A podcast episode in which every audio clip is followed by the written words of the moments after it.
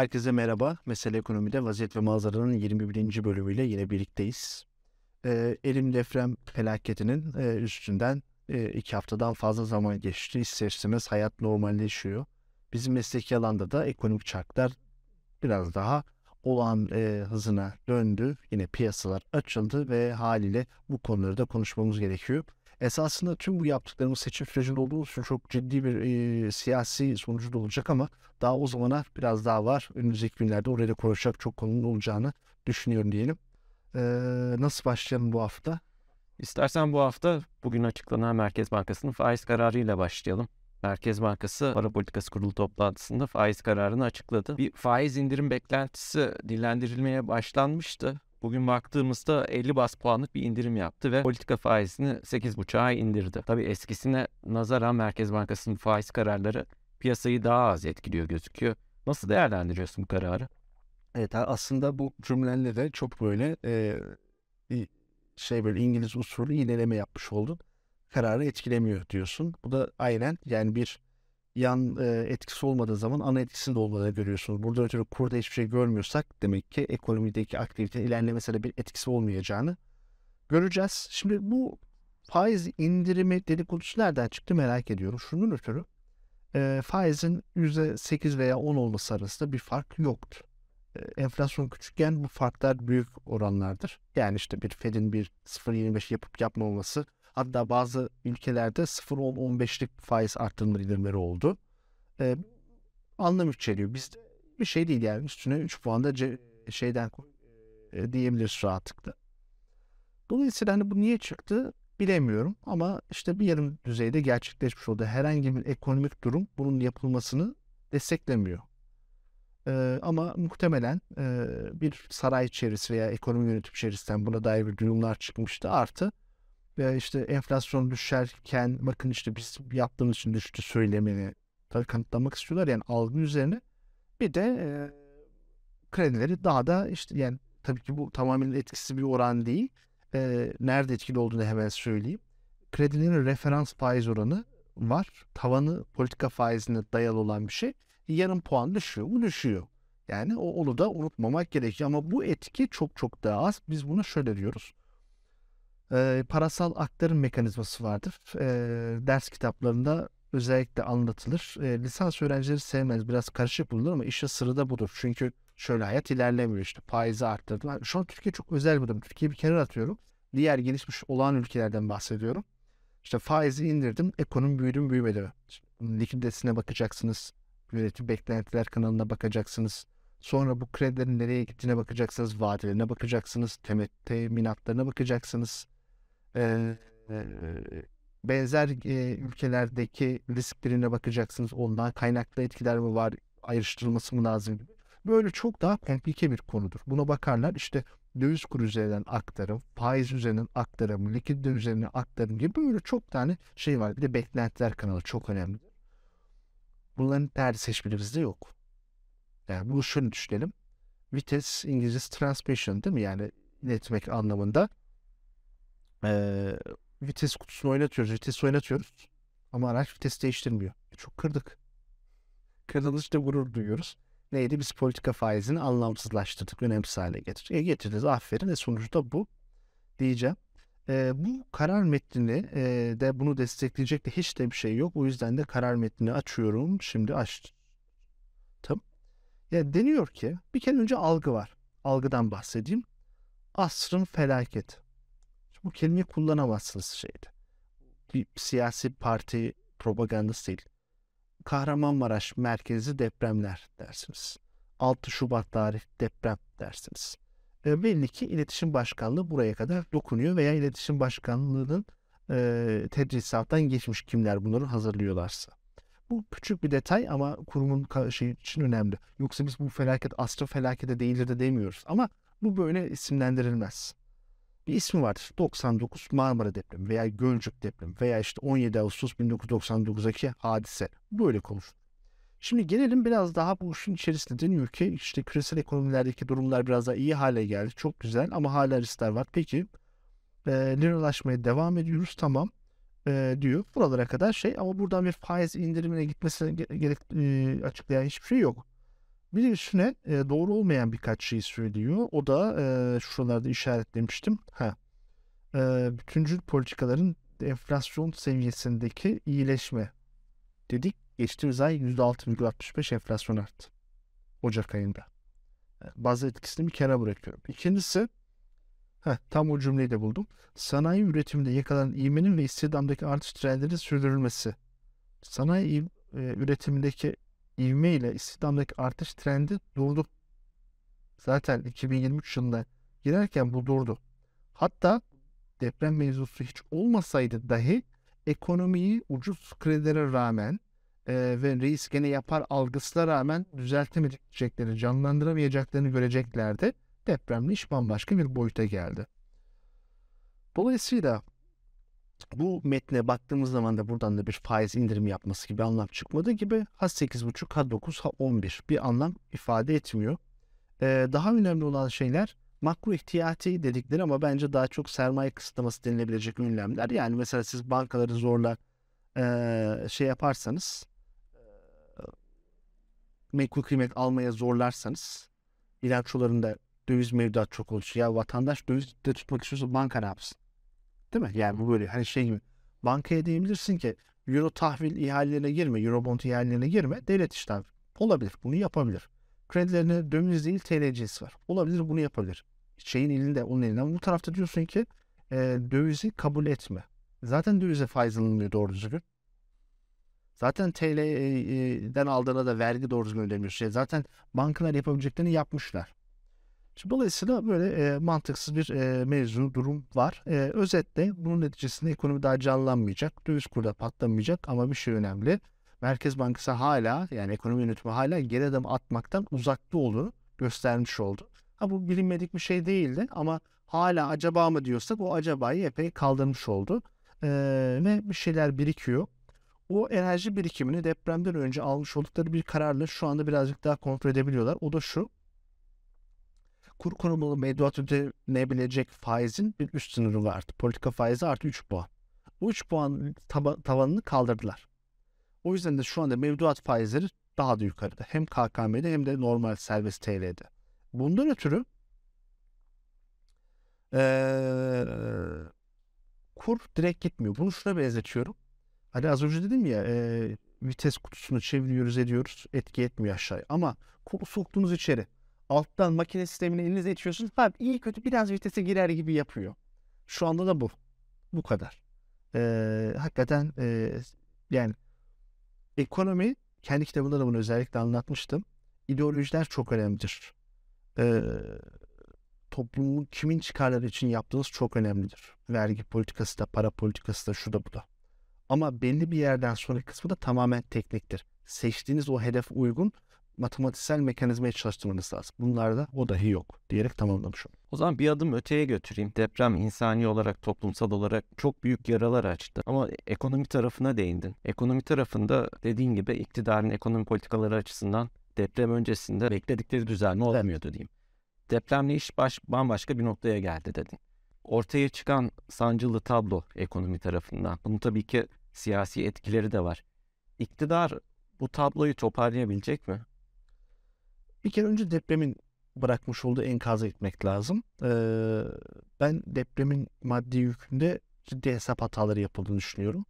Tabii geçtiğimiz haftaki yayınlardan sonra daha yeni bilgiler sahibi olduk. Kötü haber, daha fazla bina yıkılmış. Yıkılan bina sayısı on üç küsür bin.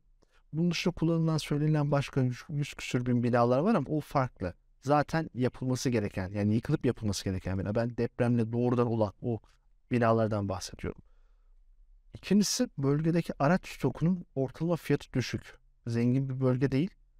Ee, özellikle taşrada ticari araçlar çok yaygın.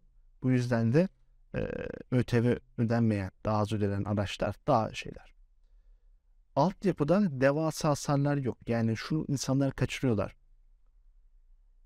Otoyolun yarılması çok normal bir şey. Bunu Kobe depreminde de gördük. Los Angeles'ta da gördük. Çok normal. Ama viyadüklerin devrilmesi, köprülerin devrilmesi çok büyük bir problem. Hem can kaybı için hem de çok büyük maliyet için. Hem de o yapım esnasında, tekrar yapım esnasında kullanımı çok zorlaştırır. Dolayısıyla Bunlar anladığımız kadarıyla, bize ulaştığı kadarıyla az.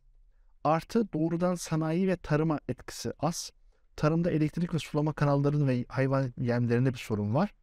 Ee, ama sanayide anladığımız kadarıyla e, işte İskenderun gibi çok kritik yerler, oradaki demir çelik işletmeleri harici çok uzunca bir süre üretime ara vermeye gerek olmayacak gibi. Tabii verimliliği unutmamak lazım. Deprem felaketi yaşamış, yakınını kaybetmiş insanları nasıl oraya çağıracaksınız? Nasıl motive edeceksiniz? Yani tuşa girip de pazartesi günü ekmek param var dediği insanlar başlayamayacaklar tabii ki. Ama o durum biraz daha şey, e, artı şu hata yine yapılıyor. E, geçen yayında da bunu vurgulamıştım. on üç buçuk milyon insan etkilendi. on bir ilde, Elazığ'da buraya ekledik. Ama büyük bir aması var. Gerçek anlamda yıkımlı olduğu yer, fay hattının olduğu yer. Yani e, ne oluyor? Samandağ, İskenderun'dan e, Nurdağı, Islahiye'ye, oradan Pazarcık'a ve işte Besni'ye, e, Kahta'ya doğru Adıyaman'da, işte kuzeyde Elbistan hattı. Yani Adana'nın batısı, Gaziantep'in doğusu, Diyarbakır'ın doğusu, buralarda o kadar bir maddi kayıp yok. Dolayısıyla e, tabii bina sayısı, şu bir şeyler daha güncellendi, ben de yukarı çekiyorum ama fiziksel kayıp öyle düşündüğü gibi çok büyük bir kayıp değil. on beş milyar dolar gibi bir şeyle atlatabilir. Ama yine bu sayılar revize edilirse ben de ederim tabii. O ayrı bir iş. Asıl kayıp büyümede olacak. Asıl sorun orada.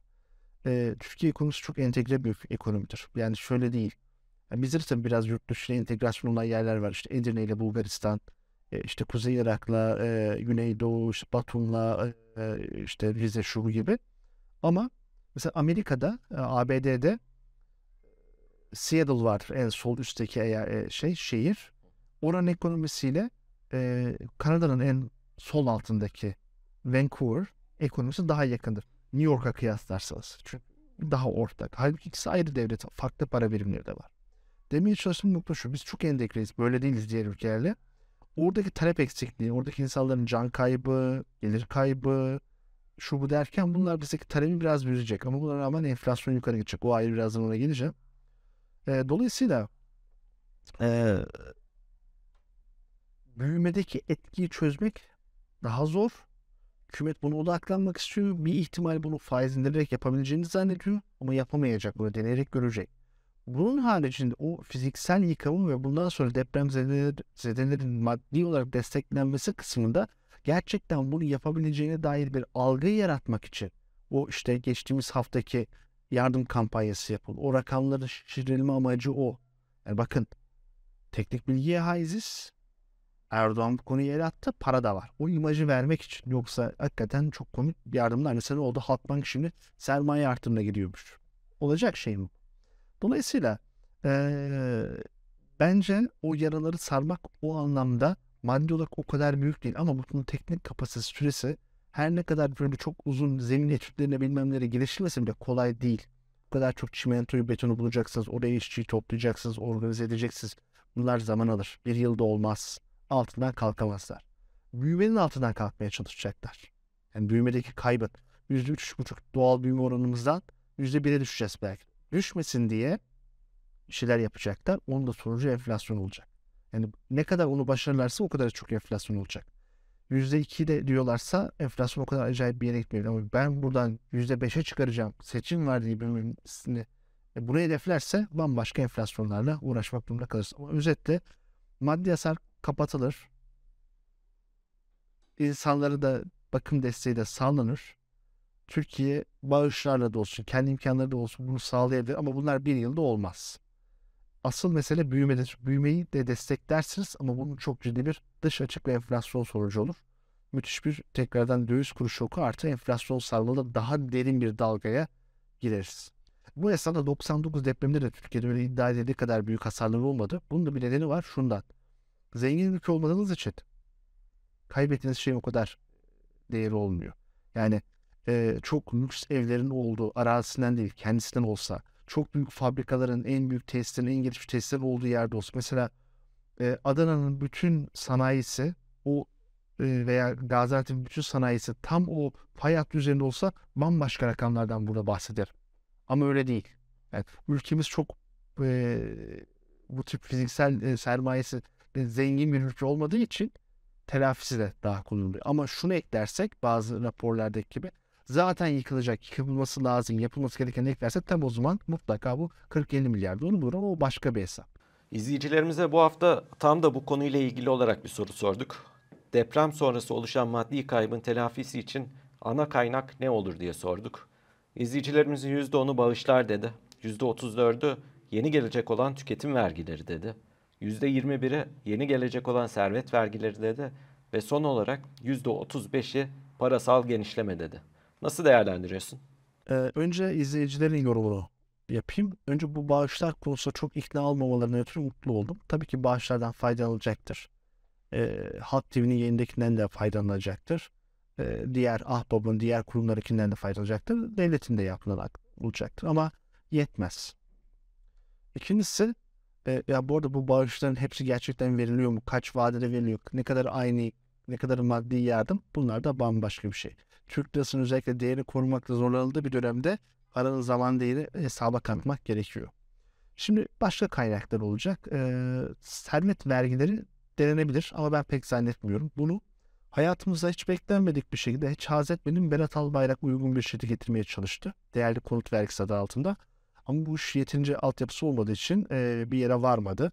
Maalesef Türkiye'de zaten ser, emlaktan servet vergisi bak, olması da gerekir. E, emlak vergisi. Ama emlak vergisi büyük şehir içerisindeki herkes aynı oranı ödüyor. Böyle saçma bir şey olabilir mi? Yani Sultanbeyli'nin gece konusu da veya Vaniköy'deki yalıda. Bir kere böyle bir sorun var. Bu yüzden daha başka şeyler olması lazım. Veya bir kişinin küçük evi var, az evi var, çok e, e, sayıda ama. O belki de hiç vermesine gerek kalmıyor. Bazen zaten bahsettiğimiz herkesin tek evinden değil, lüks kısımdan bahsediyorum. Ama ben buna gideceklerini zannetmiyorum. Zaten gelişirse de bu süre çok dar bir süre, kolay bir şey değil. ÖTV'lerde yeni bir arttırım olabilir. Alkollü içki ve içeceklerde, e, tütün mamullerinde. Neden? E, zaten oy vermiyorlar ki. Bakış açıları böyle. Orada aslında daha da fazla arttırırlar. Sorunları şu. Kaçak çok artıyor. Yoksa hiç vergi alamıyorlar. Hı. Yoksa hiç umurlarını daha on katına da çıkarırlar.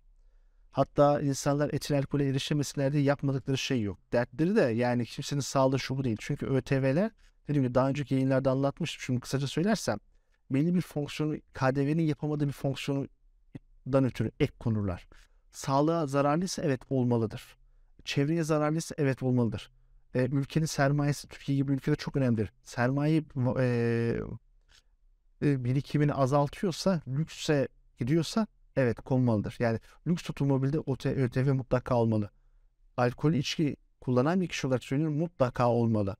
E, veya işte çevreyi kirleten şeyler, bu motorlu taşıtı, şey, akaryakıt, şu bu tip şeyler mutlaka olmalı. Ama biz de bu amaçla yapmadıkları biliyoruz. Birinde hayatta müdahale, diğerinde de işte ve elinden kaldığı kadar koparabilmek, ne kadar kamu finansmanı sağlamak. Öte, otomobilde birazcık daha farklı da onu başka bir zamanda şey yaparız.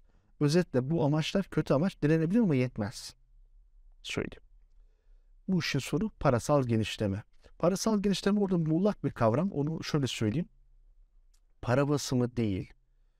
Ama e, son dönemde Merkez Bankası'nın bankalar üzerine kurmuş olduğu şöyle bir mekanizma vardı. Zorunlu menkul kıymet aldırma. Yani bankalar giriyorlar, devlet iç borçlanma senetlerini yani devlet tahvili ve hazine bonosunu almak durumunda kalıyorlar. Belli uzun vadelerde. Hazine bonosu değil de daha devlet tahvilleri. Bundan daha çok üretecek hazine. Üretebilmek için önce kendisi daha çok para yaratacak. Bankalara daha çok e, finansman sağlayacak. Bankalar belki doğrudan bu parayı alıp da kullanmıyorlar. O başka. Merkez Bankası parası, rezerv para. O hep kullandığımız doları rezerv para olması değil. Başka bir şey. Bu tip şeylerde e, tutacaklar ama sonuçta onların fonlama, bankaların fonlama kapasitesini ve fonlama maliyetini düşürecekler. Onlara gidin e, devlet tahvil alın diyecekler. Bu sistem iyice olacak. Zaten altı yıldır altı aydır pardon böyle kullanılıyor bankalar. Bankalar, özel bankaların özellikle ciddi bir kredi tayinlamaya girdiler. Yani kredi çok vermiyorlar isteklisi olsa bile. Ama onları devlet bu şekilde kullanmaya devam ediyor. Bir de tabii swap'la dövizlerini alıyor. E, dolayısıyla ben bunun olacağını düşünüyorum. Ee, hiç deprem olmasaydı, kur şoku da olmasaydı, küresel ekonomilerde de beklenmedik bir şok olmasaydı ben iki bin yirmi üç yıl sonu enflasyonun yüzde elli olacağını düşünüyordum. TÜİK'in rakamlarla oynama ihtimaline rağmen böyle düşünüyordum ama depremin şoku, gerçi küresel ekonomiler biraz daha iyi gitti ama hiç e, para politikası bir değişikliğe gidilmemesi. Yani bari bir bambaşka bir Türkiye'deyiz. Beğen beğenme. Yani şu on sekiz seksen seksen beşi bir şey on dokuz otuz yapalım da başka bir yere çekin de bir, bir kabasını kökünü aldıralım da onu da iyi yapmıyorlar. Dolayısıyla bu işin sonunda bir de seçimlere doğru işler daha karışabilir. Bu parasal gelişmeyle e, kantanın topuzunu kaçırabilirler. O zaman bambaşka yerlere kur gider. Kur oraya bambaşka yerlere giderken zaten şu an üretici fiyat endeksinden tüketici fiyatlarına doğru bir hala kayma var. Zaten talebi canlı tutmaya çalıştıkları için, ücret zamları da yaptıkları için zaten enflasyonda, tüketici enflasyonun canlılık var. Zaten enflasyon sarmalında olduğumuz için e, herkes fiyatlamasını mutlaka her şeyin fiyatı çok artacakmışçasına yapıyor. E, bir de bu da gelirse bizi üç haneli resmi e, enflasyonları bu yıl sonunda götürebilir. Umarım olmaz diyeceğim. Ama e, iki bin yirmi bir sonunda çok burada medyadan ifade etmiştim. Bakın kurun on liraya geçmesi yediden sekize, sekizden dokuza, dokuza ona değil. Bu bambaşka bir duvara kırıyoruz. Aşırı bir enflasyon sarmalına gelirse finansal sistem çökebilir. Finansal sistem çökmesin diye iki şey yaptılar. E, K K M'yi getirdiler. Bütçeye yük oldu. İki, sermaye kısıtlaması gittiler. Ekonomi küçülmeye başladı. Ama diğer sorunu çözemediler. Enflasyon sarmalına girdik. Esasında onlar da değil. Yani o da çözmüş olmuyor soruyu. Türkiye daha düşük büyüyerek bu sorunu çözüyorsa bu sorunu çözmek değil ki. Yani bu şey gibi bana işsizliği getiriyorsunuz, işsizliği çöz. Tamam maaşını üçte birine indireyim hemen çözelim. Çözülmüş yani bu. Bu da onun gibi yani. Ee, devletin cebinden K K M'ye para, para veriyorsun. Az sayıdaki varlıklı insana. Çözüm mü bu? Yani yoksa herkes yapar. Özetle e, o dönemde ben bunu çok vurguladım ama maalesef toplum e, bunun sonuçlarını al, anlayamadı. Siyasiler de dikkate almadılar ve şu anda e, enflasyon sarmalının içerisinde e, boğul, boğuluyoruz. Daha da fena hale geleceğiz. Veya şöyle diyelim e, piton yılanı birazcık da bir tur daha attı etrafımıza. Bu sefer daha böyle e, hayati organlara doğru sıkıştırmaya başladı bizi. O yüzden de iki bin yirmi üç enflasyonda rakamlarla oynansa bile çok kötü bir yıl olacak.